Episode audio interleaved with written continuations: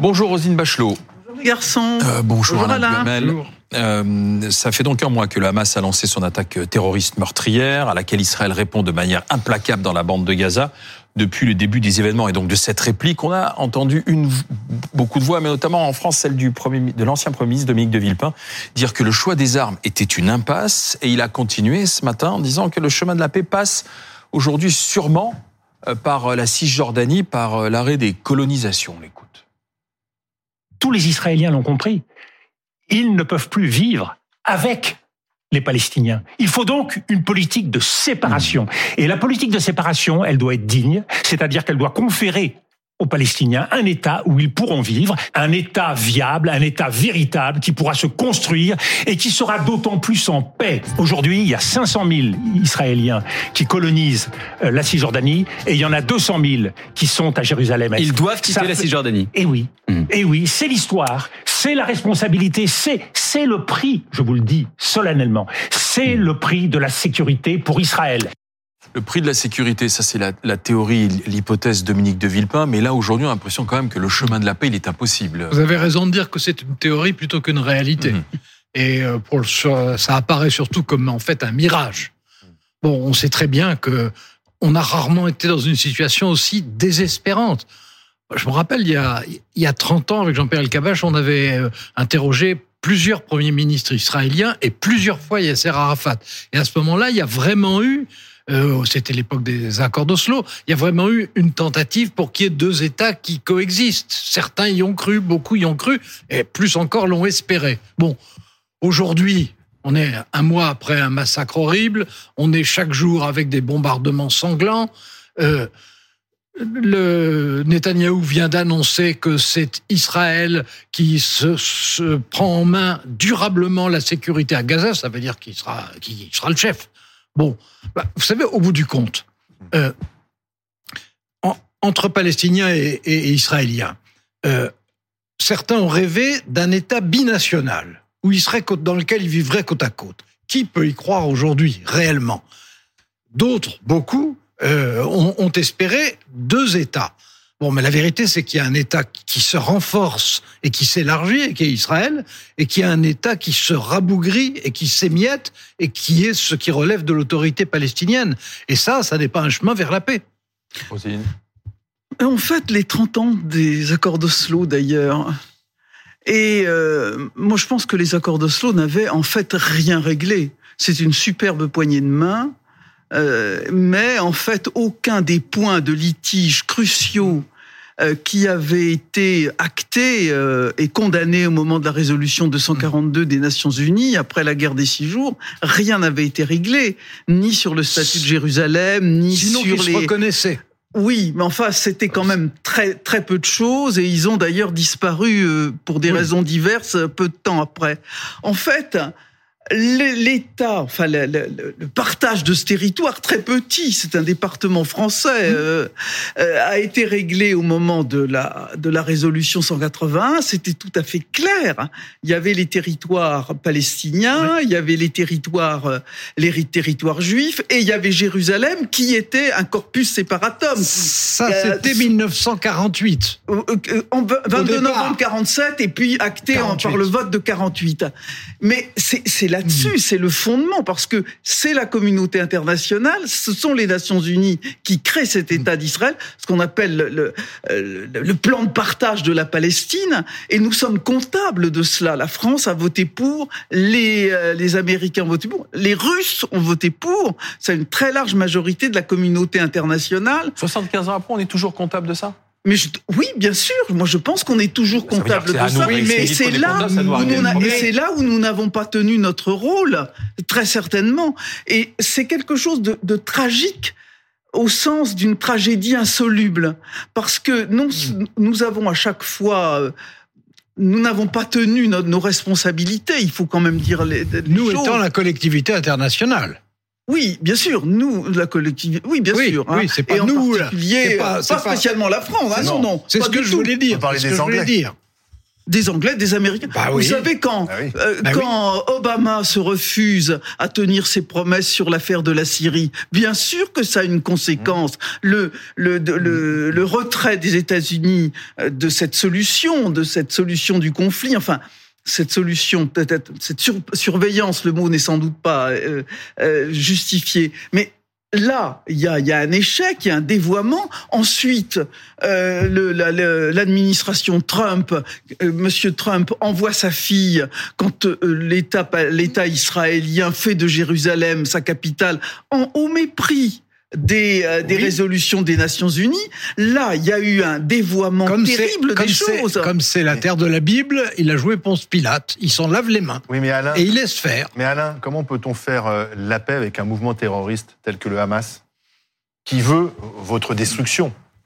Alors d'abord, la, la question n'est pas de le faire euh, avec le mouvement Hamas, c'est de le faire avec l'autorité palestinienne, théoriquement. Non, mais Qui est théoriquement, qui avec, pour l'instant est exempt, avec beaucoup Ouais. et, et dont le seul leader positif est en prison en Israël.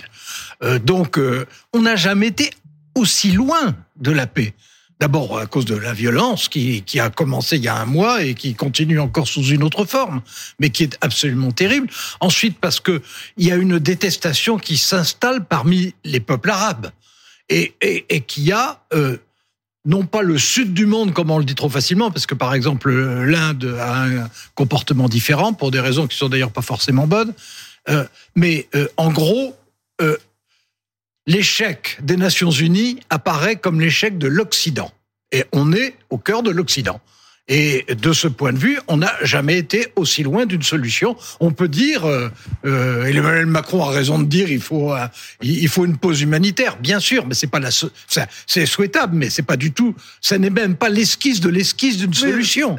Alain, on parle de l'autorité palestinienne, mais faudrait-il encore que sur ce plan de la géostratégie de la de la de la sous-région, on réfléchisse bien sûr. On a dit les Israéliens ont fait surgir le Hamas pour euh, discréditer l'autorité palestinienne, mais aussi l'Iran, parce que évidemment Arafat a fait un choix meurtrier pour sa propre communauté quand il a choisi Saddam Hussein et l'Irak dans le conflit qui opposait l'Irak et l'Iran. Parce que Mais- quand on va à Bassora et qu'on voit les statuts des 99 généraux irakiens qui désignent l'ennemi, l'Iran de Oui, côté du châtel arabe, bien sûr, quand il a fait une erreur géostratégique majeure, parce que Oui, l'Iran veut assurer sa sécurité et a choisi aussi le Hamas. C'est vrai, mais c'est vrai, mais c'est aujourd'hui encore plus compli- compliqué que ça.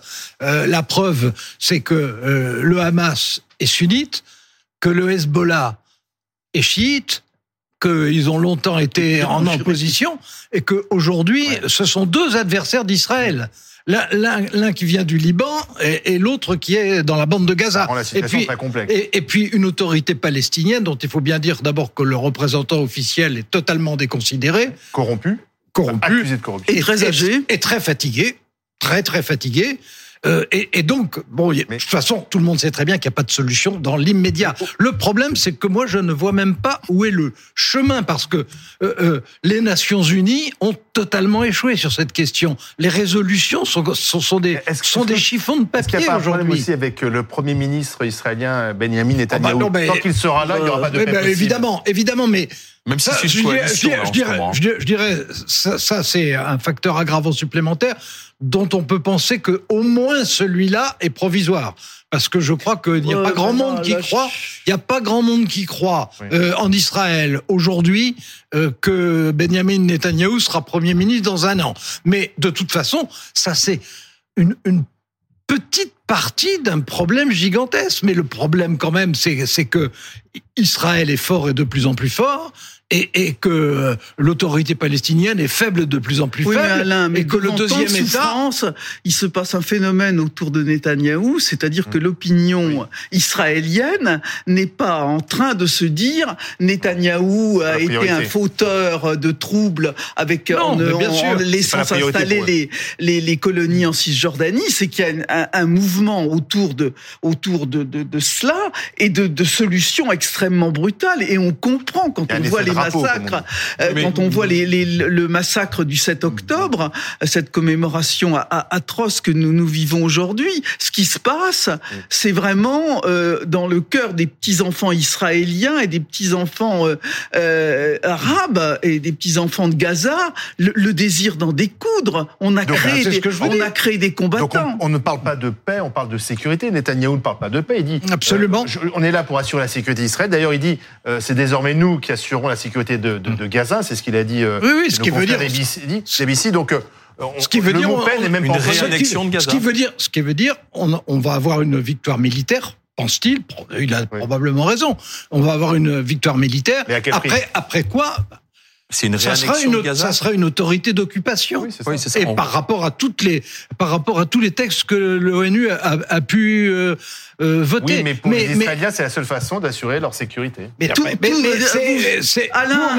Bon, attendez, attendez, j'ai pas terminé. Pardon. Pour pour euh, euh, pour les Israéliens, c'est une question de sécurité ouais. et on s'est aperçu malheureusement il y a un mois à quel point les questions de sécurité pouvaient être barbares. Bon, mais pour les Palestiniens, c'est aussi euh, je dirais pas la fin d'une espérance parce que je crois pas beaucoup à leurs espérances et je crois pas beaucoup que même y croient. Mais mais euh, c'est c'est euh, un, un, un, un, échec, un désastre de plus. Bon, et, et ça n'est pas ce qui se passe en Cisjordanie qui peut donner euh, des, des, des, signes d'espérance dans la mesure où la colonisation continue en permanence et où donc non pas seulement l'animosité, mais la haine entre Israéliens et Palestiniens ne cesse de se développer. Si on se débarrasse du Hamas, puisque c'est l'objectif de l'armée israélienne, est-ce que c'est un pas vers la paix?